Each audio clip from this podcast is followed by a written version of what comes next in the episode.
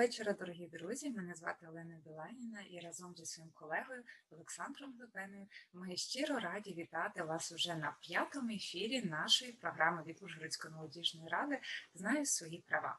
Минулого ефіру ми з вами змогли дізнатися трішки більше про основні моменти авторського права. Ну а сьогодні, в продовженні минулого ефіру, ми будемо більш детальніше розглядати ці питання і допомагатиме нам чарівна, а головне надзвичайно компетентна в своїй справі наша гостя Ольга Щербакова, яка є адвокатом та фахівцем із інтелектуального права. Ольга, я дуже вдячна від імені всієї нашої команди. Ти, як і минулого разу, знайшла в цьому щільному графіку час, щоб розповісти нам і нашим глядачам про те, як же бути грамотним у сфері авторського права. І для того, щоб я зараз не затягувала наш час, передаю своєму колезі слово Сашко тобі. Е, вітаю нашим глядачам, е, вітаю пані Ольго. Е, до вас питання перше. Сподіваюся, ну ні для кого не секрет, що літературні твори, наукові статті тощо вони можуть видаватися кількома авторами. І питання відповідно, які є підводні камені створення твору у співавторстві? Зазвичай в співавторстві всі бачать тільки позитивні сторони. Це, наприклад, можливість створити об'ємніший твір. Зокрема, як класичний приклад співавторства буде пісня. Є слова і є музика. Це вже повноцінний твір, який можна продати якомусь продюсеру, заробити більше грошей. І, І це дійсно так одна голова добре, а дві краще. Це ж народна мудрість. А, Але при цьому справді в співавторстві є певні підводні камені. І основний такий камінь полягає в тому, що якщо між співавторами немає договору, підписаного письмового договору, то вони можуть здійснювати розпорядження своїми правами тільки спільно. Тобто Е, незалежно від того, чи твір такий, що він е, поділяється на окремі частини, як пісня, коли зрозуміло, хто є автором слів, а хто музики. Чи твір неподільний, як, наприклад, е, хай буде якийсь дизайн приміщення, незрозуміло, хто з дизайнерів, які працювали, хто з команди дизайнерів, що запропонував. Дизайн як ціла концепція да, приміщення. Е, вони мають розпоряджатися цим твором спільно. Тобто вони мають спільно його публікувати, чи вони мають спільно його продати, чи вони мають спільно е, якось його оприлюднити. А не завжди ж між ними є злагода. І навіть якщо та злагода є на початку під час створення твору, то по ходу життя твору не факт, що та злагода між ними збережеться. Тому е, перший підводний камінь це невизначеність домовленості. Ніби все добре, ми всі разом ми домовились, ми все щось зробили. А що потім робити з тим, що ми зробили, яке далі життя дати нашому творінню? Автори е, зазвичай про це не думають. Вони більш зайняті творчістю, а не якимись е, юридичними, хай буде так скажу, моментами. Відповідно, це впливає на наявність потім у них спорів, сварок, негараздів. Е, відповідно, це може впливати на те, що один автор забороняє, наприклад, іншим авторам публікувати твір без своєї згоди, або е, забороняє продати цей твір, чи там е, використовувати його якимось способом, в залежності від того, який це твір. Наприклад, виробити продукцію з малюнком, який є твір, да? автор забороняє. В результаті сторони можуть дійти, якщо не до суду, то до взаємних прокльонів вже точно. Що також є великим підводним каменем це кошти. А саме момент отримання коштів, якщо, наприклад, люди створюють твір на замовлення, то буває таке, що один автор працює з замовником, і безпосередньо він отримує кошти, а інший вже працює за своїм колегою, але не взаємодіє з замовником. І ось тут можуть бути моменти недовіри. Це знову ж таки, так, це все людські питання, це не, не юридичний момент, це все особистісні моменти, але вони найбільше впливають. І момент про гроші також стосується і е, розпорядження грошима. Да? Чи будемо ми наш е, там гонорар від продажу спільно створеної пісні витрачати разом чи окремо, чи ми вкладемо його, наприклад, в те, щоб купити якусь апаратуру, хай буде музично, може нам треба там для написання музики. Е, Тому оці підво... основний підводний камінь це оця недомовленість. Навіть не те, що неспроможність домовитись, а те, що люди вважають, що походу все вирішимо. І бажано, звичайно, вирішити на березі. Так само, як, наприклад, одним з класичних прикладів співавторства є інтерв'ю. От зараз у нас фактично проходить інтерв'ю. Ви задаєте питання, я відповідаю. Ми є співавторами інтерв'ю. Так, ви мене не питаєте про якісь мої ем, особисті, скажімо, да, переконання, тому це не, не зовсім класичне інтерв'ю. Але по суті, одна людина питає, друга відповідає. І обидві ці людини мають спільно вирішувати, там, де буде це інтерв'ю транслюватися, е, хто які питання задає, яка частина, наприклад, вирізається, якщо щось вирізається. Да? Тут момент про те, що потрібно домовлятись, і цю домовленість бажано оформляти письмово, хоча б самим простеньким договором, якщо ви не готові заплатити за це адвокату, то хоча б в інтернеті зразочок знайти і скачати. Це вже полегшить, якщо ви творите щось в співавторстві. Угу. Дякую дуже гарно за таку гарну розлогу відповідь. Я тут згадала, кажуть, історію життя, коли я так само, ну це не було не а, твори, але так само були усні домовленості, і один із моїх партнерів в останній момент не дотримався своїх. І мені кажуть, ну ось бачиш, треба було все ж таки складати. Я кажу, я звикла довіряти людям, тому так, погоджуюсь, що є моменти, коли лишній раз краще перестрахуватися і все дуже детально розписати. Ми говорили вже про роботи в співавторстві, але от буває таке, коли, наприклад, е, ми говоримо про якісь службові твори, так? як тоді робити, якщо працівник щось створює, але є керівник, тоді чиї ж авторські права і як їх захистити?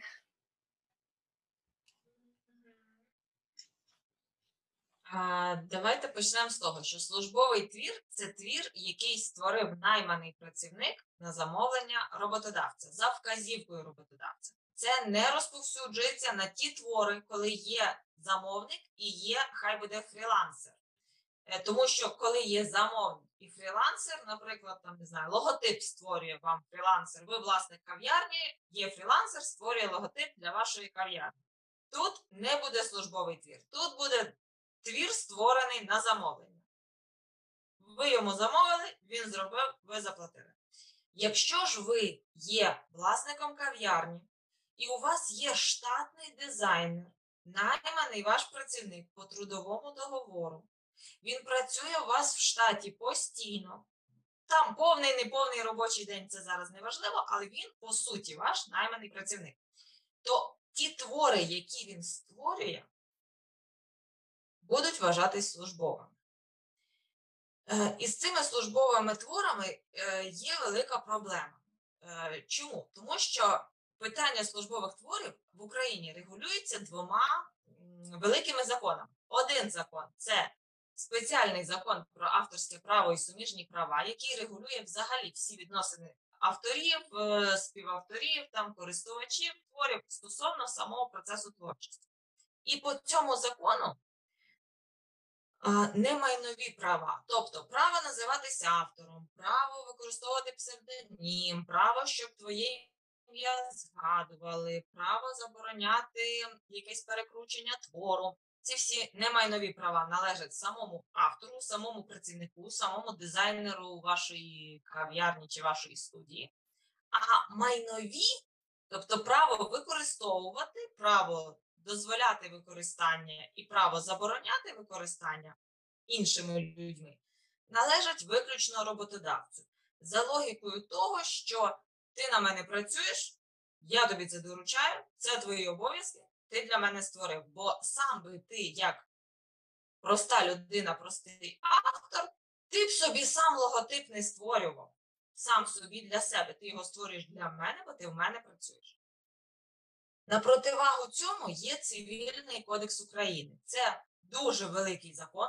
По суті, це дуже великий закон, в якому прописані всі устої, на яких будується наше з вами е, громадське життя.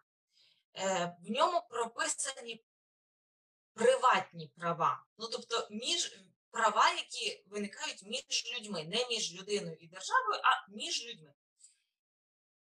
І цей цивільний кодекс в тому числі і охоплює і відносини стосовно авторства. І в ньому прописано про те, що так як і в законі про авторське право, немайнові права належать самому автору, самому працівнику, а майнові порівну належать і працівнику, і роботодавцю. І тому, поки все окей, поки все мирно і добре, то в принципі яка різниця? Здається, ніяк.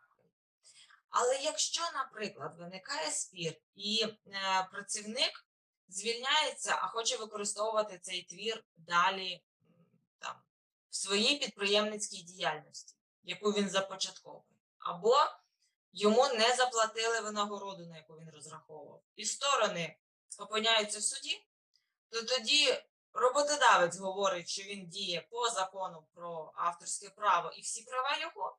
а е, Працівник говорить, що він діє по цивільному кодексу і половина майнових прав належить йому. А, Значить, що робити?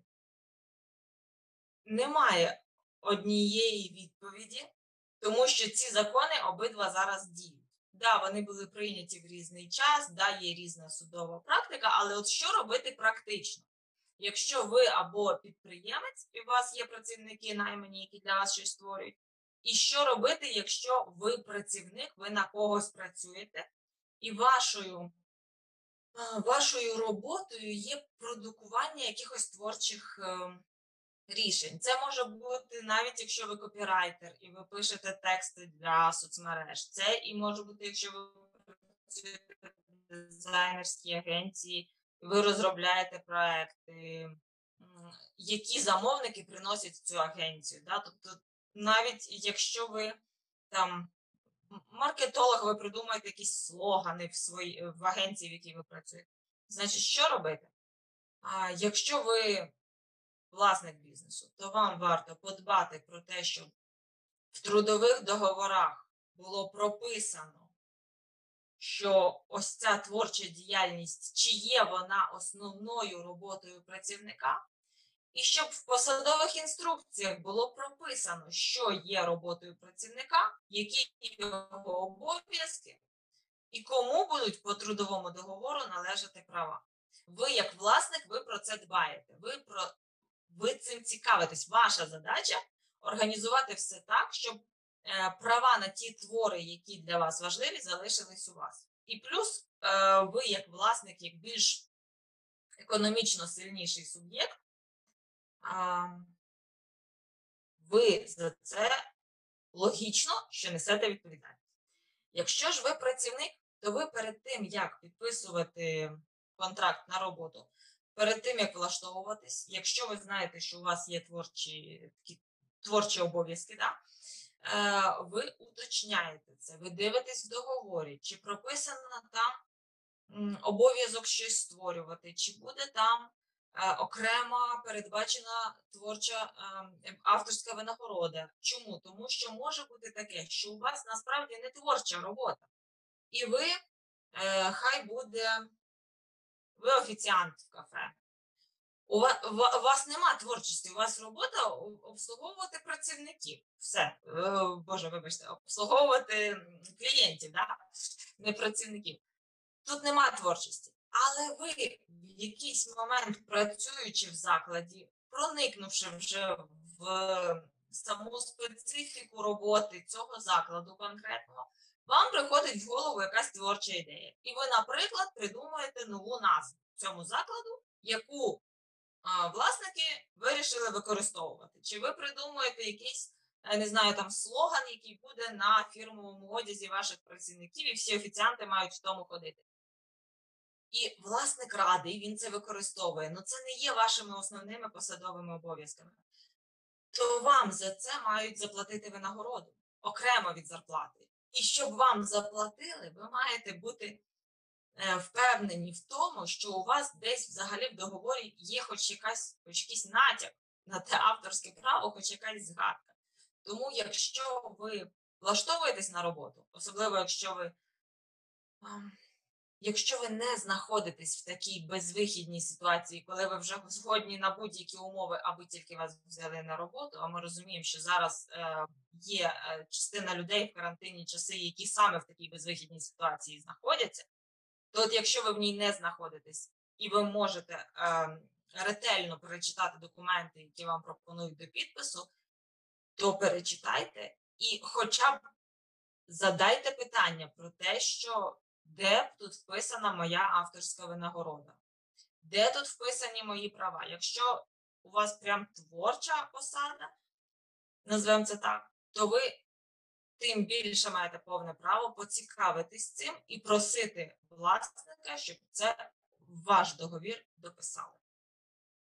Подбати про це е, зі свого боку, як працівника, подбати про це самостійно, тому що якщо виявиться, що спір все-таки виник, то вам уже, як працівнику, варто знову ж пам'ятати про те, що власник більш економічно незалежний суб'єкт, е, і власник, е, власник, дбаючи про свій бізнес, не буде дбати про ваші інтереси при всій повазі як до вас, так і до вашого власника бізнесу. Да? Він буде дбати про своє дітище.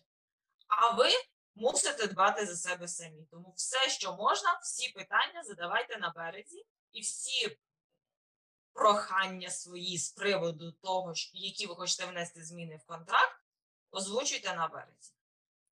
А, І напевно ще дуже добре людям, які мають якісь певні сумніви, краще звернутися лишній раз до спеціаліста, щоб спеціаліст проконсультував, тому що іноді е, люди, які мають не такий гарний рівень е, знань щодо того, як себе захистити в правовому полі, можуть якийсь момент впустити.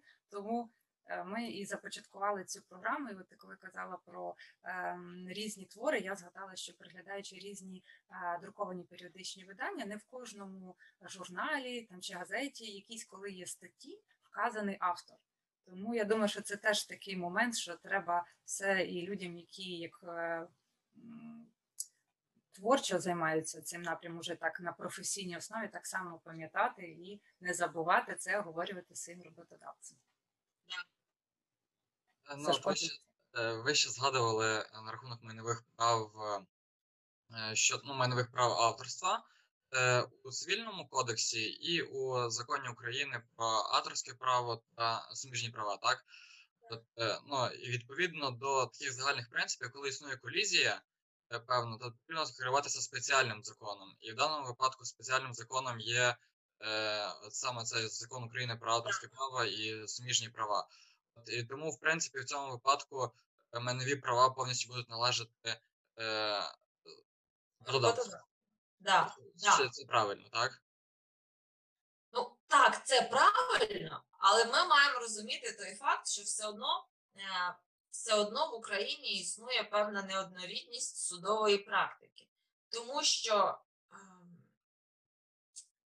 рішення, які лягають в основу усталеної судової практики, приймає Верховний суд. Він їх приймає в тому числі з урахуванням, е, наприклад, європейського законодавства чи європейської судової практики, так як ми зараз намагаємось зблизитись з законодавством Європейського Союзу, в тому числі через підписану угоду про асоціацію. І е, в залежності від того, чию сторону представляє адвокат, а адвокат може представляти як роботодавця в суді, так і працівника, такі рішення Верховного суду е, адвокат і принесе судді першої інстанції. І якщо, наприклад, е, ви автор, який е, працює і живе, хай буде в Києві, і ви опинитесь в суді в Печерському районному суді міста Києва, де значна практика, де там дуже багато судових справ е, про інтелектуальну власність, е, просто тому, що у них е, під їхню територіальну юрисдикцію, так обмежену колом, потрапляють е, окремі державні органи, з якими е, дуже часто судяться. Тобто там у суддів є великий досвід. І судді, навіть якщо у вас справа про е, авторський спір з роботодавцем, а не про державні органи, то судді вже, скажімо так, напрацювали своє бачення, вони знають, аналізують, і вони зможуть відрізнити, яка позиція новіша, яка старіша, якій варто довіряти, яку позицію, можливо, вже скасував Верховний суд. Тобто там е, дійсно буде мова йти про е, те, що ось колізія. Якщо ж ви опинитеся в якій-небудь області, там не центральній, не будемо називати ніяку область, да, що, ну, скажімо, будемо вічливі, Е, Якщо ви опинитесь в будь-якій іншій області, де невисока частка таких спорів, де такі спори для суддів не є основною спеціалізацією, бо в них звичайні спори між там не знаю про розлучення і кредити, самі звичайні, більш поширені відносини, то там адвокату, який хоче довести свою думку, буде набагато легше переконати суд, що незважаючи на всі колізії, ось у нас є пару правових позицій Верховного суду, а давайте ми на них звернемося. А вам, якщо цей адвокат був не з вашого боку, доведеться тоді це рішення оспорювати. А знову ж таки, будь-яка апеляція це додаткові кошти, в тому числі і судовий збір, і адвокат. Е, Тому краще все-таки з моєї точки зору наперед е, розуміти, хоча б розуміти, що ситуація неоднозначна, і крім як ви самі про себе подбаєте, ніхто про вас не подбає. На якій би стороні цього службового твору роботодавцем чи працівником ви не були. Дякуємо. Дякую. Е, Так, ще от хотіла запитати: ми е, зазвичай говоримо про повнолітніх авторів, але сучасний інтернет дозволяє навіть і підліткам опублікувати свій твір на різноманітних платформах. Як їм захистити свої права? Так як авторство е, не обмежене віку, і то будь-яка дитина, навіть дитина не те, що підліток, а взагалі дитина маленька, вважається автором. Тобто, коли, наприклад, умовно кажучи, в дитячому садочку конкурс малюнка і малюють не батьки, а малюють справді діти, то ці діти вже є авторами. А, значить, стосовно неповнолітніх авторів, ситуація така. До тих пір, поки дитині не виповнилось 14 років, тобто все там, ну, від нуля ми не будемо рахувати, бо в нуль рідко хто там, творить. Але от від нуля до 14 дітям належать тільки особисті немайнові права. Тобто дитина зразу з дитинства може вважатись автором, там її ім'я має бути зазначено на примірнику твору. Наприклад, якщо та дитина написала вірш, то має бути зазначено, що це конкретно цієї дитини вірш. Е, Ця дитина е, може придумати собі псевдонім, і я бачила, напевно, з тиждень назад в Вінниці була виставка Вінбукфест, приурочений до Дня Європи. Так, у нас тут карантинні заходи, але там на свіжому повітрі зібрали е, декілька видавництв і авторів, які намагались показати е, книжкові новинки сучасної літератури. То там була дівчинка з Новоград-Волинського, якій 11 років. Да, вона приїхала з батьками. Е, Вона привезла свою книжечку. Е, Вона, е, вона не продавала її, тобто поруч була мама, яка брала за цю книжечку гроші. Поруч була мама, яка е, ну, могла контролювати той момент, наприклад, щоб ту дитину не знаю, не образили якимось там висловлюванням знецінювальним, да, дорослі відвідувачі, хоча там теж діти були, але левова частина учасників все одно дорослі. Але та дитина могла сказати, що я автор. Та дитина підписувала автографи, е, і підписувала вона їх псевдонімом. На книжці було написано її реальне ім'я і псевдонім, Але автограф вона писала з псевдонімом, який вона придумала. І от тут, так як їй немає 14 років, то свої немайнові права вона здійснює сама, вона декларує, що вона автор, і вона називається ним. Майнові здійснює мама. Тобто мама отримує за неї кошти. А мама підписує, наприклад, договір з видавництвом. А мама, якби, не дай Боже, права цієї дитини порушили, то мама йшла би е, до суду позивачем. З- Відколи дитині виповнюється 14 років, вона вже стає не зовсім дитиною, а вже підлітком. Е, у неї наступає неповна цивільна дієздатність. Це означає, що їй вже можна майже все, що повнолітній, за окремими винятками. І от стосовно авторського права будь-які винятки припиняються. Тобто з 14 років дитині належать абсолютно всі права, як не майнові, так і майнові. І тому дитина з 14 років вже може і сама а, вирішувати, яке видавництво буде друкувати її книжку, е, в якому не знаю, в якому ресурсі буде розміщена її там якась пісня чи музика, да, в якій соцмережі публікуватись, е, яку ціну ставити. Якщо, наприклад, кошти отримує е, не сама дитина, а хай буде відкрили банківський рахунок, куди ці кошти надходять, то так. Тут уже залучаються батьки для укладення договору банківського рахунку, і, звичайно, вони будуть знати, що дитині ці кошти належать. Але отримувачем коштів буде значитись дитина. Е, Якщо мова йтиме про те, що е, права порушені, то знову ж таки виступати за їхнім захистом може дитина сама. Інше питання в тому, що дитина сама не факт, що буде це робити, і все одно, скоріш за все, буде користуватися підтримкою батьків, а батьки вже допомогою фахівців. Але те, що така можливість дитини з 14 років настає, то це так. Настає. Дякую. Дякую, гарно за таку широку відповідь. Е, Ще вас хотів запитатися: от ми живемо у такому величезному інформаційному потоці, де ну, Ctrl-C, Ctrl-V це звичайна річ. Е, І таке от суміжне питання: що таке академічна доброчесність і як саме вона співвідноситься з е, авторським правом?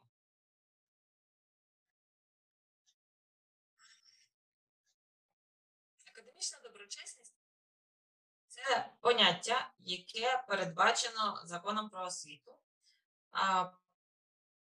Про що, власне, говорить саме слово академічно? Це, якщо простими словами, сукупність етичних принципів, пов'язаних з використанням об'єктів інтелектуальної власності в освітньому процесі.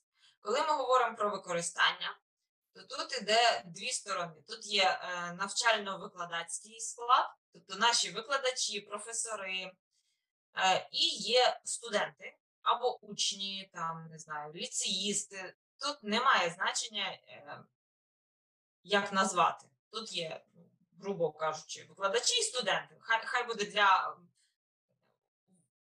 узагальнимо да, ці назви викладачі і студенти.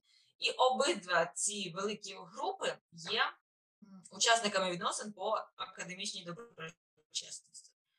Мова йде взагалі в цьому, е, в цьому положенні про те, що необхідно дотримуватись законодавства. По-перше, потрібно дотримуватись законодавства про авторське право, по-друге, необхідно дотримуватися, ем, ну, скажімо, етичних і моральних норм, да? тобто поводитись доброчесно.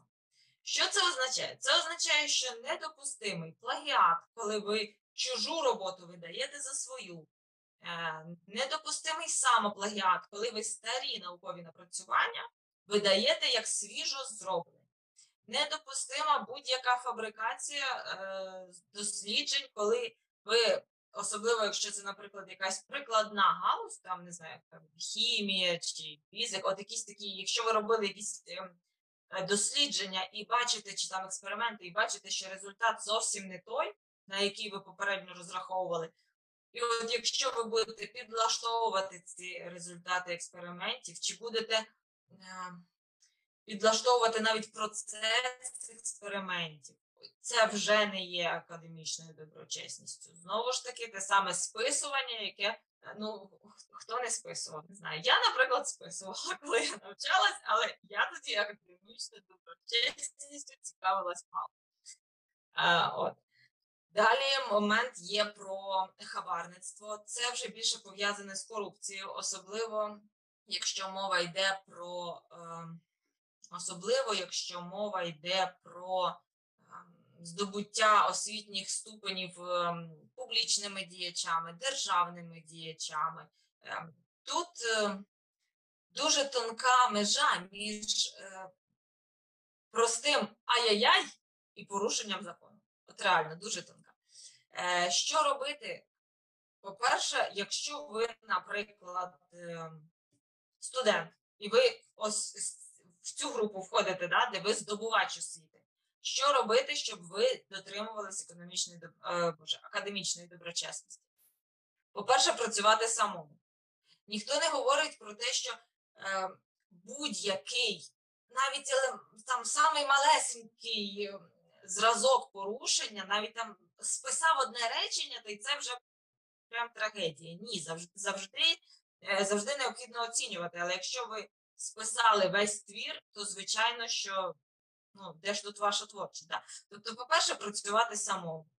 Дійсно розуміти, що ви навчаєтесь для себе, а не для мами, тата, там, сватів, братів, чи хто там радий, що ви вступили в цей навчальний заклад. Да? Ви навчаєтесь для себе і працюєте ви на своє майбутнє. А другий момент це, я би сказала так, якщо ви бачите, от ви студент, ви бачите, що занадто складне завдання, чи занадто нецікава тема, чи на занадто велику ви е, таку купу роботи взялися, і вам доведеться якось ось ці правила порушувати, до того, як їх порушувати, чи порадьтесь з керівником, щоб, можливо, вам допоможуть і не треба буде, чи змініть напрям навчання, е, чи візьміть, умовно кажучи, академку. Ну, коротше, якісь такі речі. Взагалі не про інтелектуальну власність, а більше про відносини і більше про життя. Якщо ж ви ем, науково-педагогічний працівник або науковий працівник, і ви дбаєте про академічну доброчесність, то тут знову ж таки, по-перше, поцікавтесь тим, а що вам взагалі самому цікаво, як науковий добуток, здобуток. Можливо, можливо, ви там е, вже майже дійшли до е, здобуття ступеню, забула, як називається, от кандидати наук були, а зараз вони якось інакше називаються, але вибачте, я зараз так сходу не скажу. Можливо, ви вже майже майже дійшли до цього наукового ступеня, але мені підкажете, як називається? Ні? HD. Можливо, да, от можливо, ви вже майже дійшли, але ви бачите, що вам не цікаво, ви не хочете, і вам доведеться знову ж таки а, чиїсь наукові напрацювання використовувати, ну то подивіться, можливо, можна змінити тему, можливо, можна піти взагалі в інший напрям, можливо, можна обійтися без цього, да, не порушувати. Е, Дуже частим є момент, коли роботи одних людей використовуються в роботах інших людей. Ну, по-перше, є ж творче переосмислення. По-друге, можна ж знайти джерела, на які посилалась та людина, і вивчити їх. Не треба брати роботу цієї по-третє, завжди можна е, вказати автора. І е, левова частина, наприклад, студентських робіт, е, от саме впирається в те, що людина чиїсь думки видає за свої. А як ви бачите, що ви е, не настільки спілкуєтесь красиво, як автор, то вже або переробіть, або не використовуйте. Да? Ну, ну, Такий реальний людський Е, алгоритм вже або зробив путньо, щоб не було зрозуміло, або вже не використовував. Е, чому це важливо? Це важливо, тому що насправді порушення академічної доброчесності може е, впливати не тільки там з точки зору закону, а, а й з точки зору репутації. І якщо законом е, передбачено, наприклад, там догана, чи, наприклад, відтермінування присвоєння наукового ступеня, чи там відрахування від університету, то це одне. А те, що е, ваші ж колеги, скоріше за все, будуть менше вас поважати, якщо дізнаються, що ви е, такий потужний порушник е, академічної доброчесності і не поважаєте авторське право, то це вже зовсім інше. І з огляду на те, як ви маєте будувати своє майбутнє, кар'єрне майбутнє, да, своє суспільне майбутнє, ну так і приймайте рішення. Використовувати вам всі законні методи, чи все-таки ні. Я за законні методи. Е, Гарно, е, дуже цікаво послухати, так як я сам є студентом і часто грішу в написанні курсової роботи академічною доброчесністю. Е, Так, ось. Тому справді було дуже цікаво, але от ви розповідаєте нам дуже багато таких от е, цікавих речей, цікавих нюансів у галузі, е, ну, у, е, у галузі авторського права. І таке постає таке питання, як самому не стати порушником чиїхось чужих авторських прав?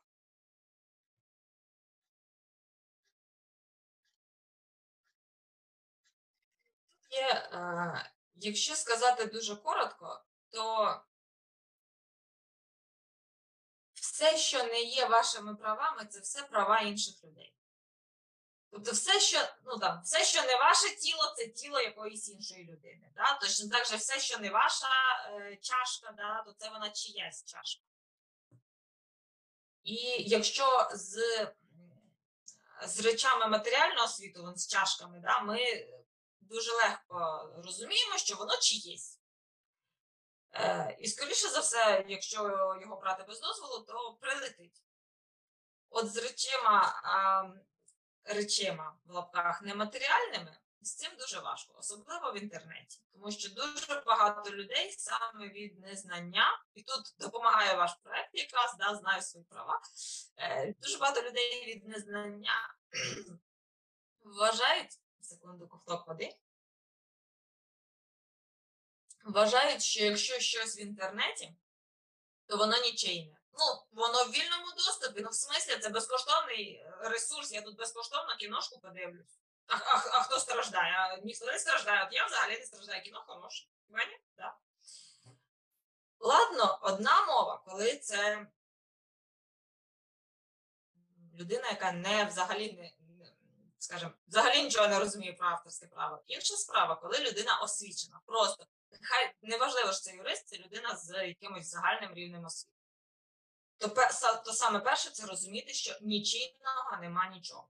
Будь-що, е, ви вибираєте шпалери на робочий стіл е, ноутбука, е, заходите на сайт е, е, там шпалери на будь-який смак, вони чиїсь, їх хтось намалював.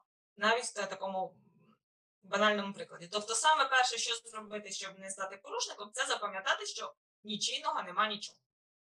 Це одне. Друге, важливо розуміти і самому собі давати відповідь на питання, з якою метою я використовую цей, цей, цей об'єкт. Я хочу шпалери на свій приватний ноутбук. Я хочу сама для себе подивитись кіношку.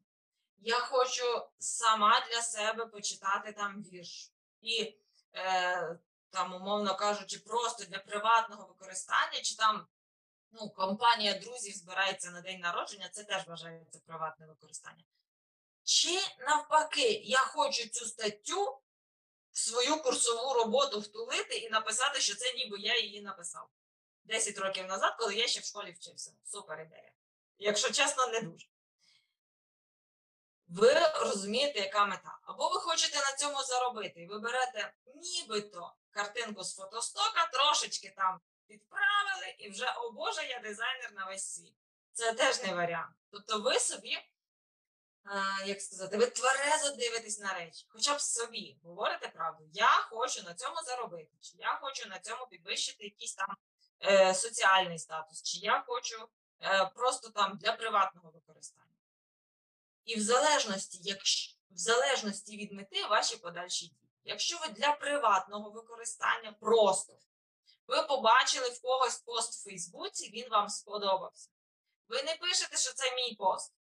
Ви робите репост, вказуєте автора, чи там пишете, хоча б в кого ви на сторінці знайшли той пост. Я вже не кажу, може той автор е, і там не, не зазначений. У нас же ж тут репостів така кількість, що знайти первинного автора дуже часто неможливо. Ви хоча б вказуєте автора. Якщо у вас навчальна мета вашого використання твору, наприклад, ви е, не знаю, студент е, якогось вузу, де вивчають дизайн, і ви рекламу Кока-Коли використовуєте в своєму дипломному проєкті, щоб показати е, не знаю, побудову композиції. То ви дивитесь, що це навчальна мета. Навчальна мета можлива безкоштовно, але обов'язкове зазначення автора. Або хоча б джерела, де ви взяли, е, джерела запозичення, де ви взяли цей об'єкт. Далі, якщо ви збираєтесь використовувати об'єкт все ж таки з якоюсь комерційною метою, наприклад, яку-небудь гарну картиночку чи гарнесенький слоган на чашці, е, ви хочете випустити чашку з слоганом, а слоган вам подобається. Він називається Чуєш, а де ти кавуєш? Є така е, блогер в інстаграмі Юлія Сливка. Це її хештег. Хештег теж охороняється авторським правом. І от ви хочете випустити чашки, продавати їх е, за гроші. Ну, це чашка її, тобто вона же сама же і продає е, сувенірку, але, припустимо, ви хочете використовувати чуже. Ви дивитесь, на якому джерелі ви це знаходите. Якщо ви не можете дістатись до самого автора, наприклад, е, ви хочете на цій чашці розмістити картинку з фотостопу, то ви маєте почитати уважно ліцензію того фотостопу. Не читаєте англійською, перекладіть хоча б через Google Translate. Е, Не можете перекласти, не довіряєте перекладу, зверніться до перекладача або до якихось е, людей, які просто не фахові перекладачі, але просто знають англійську. Чому? Тому що е, матеріали, які знаходяться в інтернеті, дуже часто є обмежені. Один момент обмежень це те, що використання тільки не комерційне, тобто для себе на своїй чашці розмістити слоган можна, а продати тисячу чашок е, вже ні. Друге обмеження це на видозміну твору. Коли от тільки так, як використовується, тільки так, як автор придумав, змінювати не можна нічого, зменшити зображення, обрізати його не можна. І якщо ви хочете заробляти на цьому, ви читаєте ліцензію, чи воно вам підходить. Якщо ви, в принципі, можете знайти цього автора, ви знаєте, що автор, наприклад, живий. Ну, або помер нещодавно, скажімо, ну там декілька років назад помер. Ви можете знайти його або його спадкоємців для комерційного використання. Ми говоримо зараз про комерційне. Що значить шукайте? Не можете знайти самі, е, шукайте адвоката, який допоможе знайти. Це може бути мова навіть про іноземних авторів. Ми ж не говоримо тільки про Україну, але до адвоката ви йдете в Україну. Не обов'язково їхати за кордон. Якщо це автор, е, про якого ви погуглили, що він помер давно, то там ви просто використовуєте безоплатно. Давно це більше ніж 70 років від сьогоднішньої дати. Ви використовуєте безоплатно, але знову ж озвучуєте скрізь публічно, що це слоган такого-то е, автора, це пісня такого-то е, там, не знаю, виконавця. Да? Е, Це дизайн інтер'єру такого-то архітектора. Тобто автора ви вказуєте завжди. Якщо ви знай...